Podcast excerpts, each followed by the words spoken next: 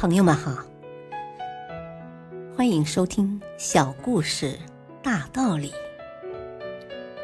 本期分享的小故事是两位教授。在文革时期，很多人受到莫名的迫害，一些人没有经受住打击，含恨离开了人世。但是有些人坚强的活了下来。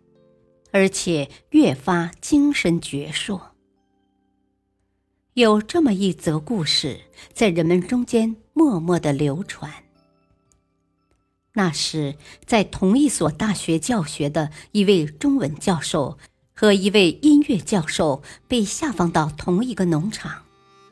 鉴于当时他们已经不再是年轻力壮的小伙子，所以派给他们的工作就是除草。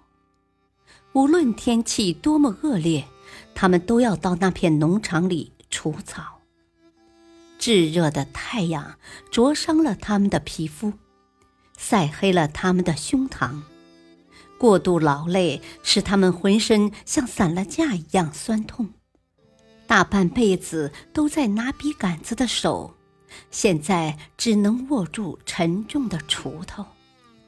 生活的重担结结实实的压在了这两位满腹经纶的老人身上。一年以后，那位中文系的教授不堪生活的痛苦折磨，含恨离世。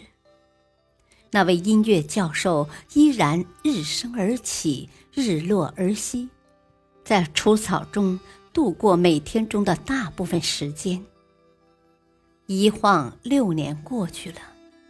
老教授终于等来了回校的通知，学生们在教室里等待老教授讲课，心想他一定被苦难折磨得不成样子了。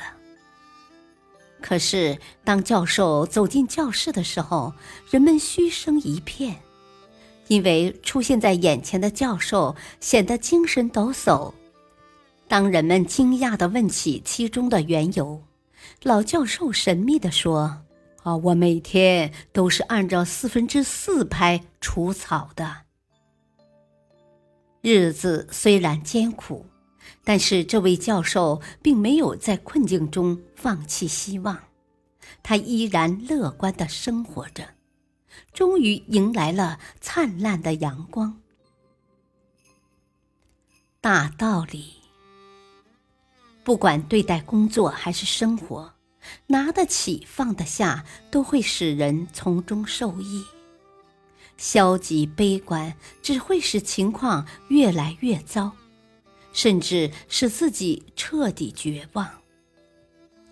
失意时不抱怨，乐观看待问题，才能发现生活的快乐和美好。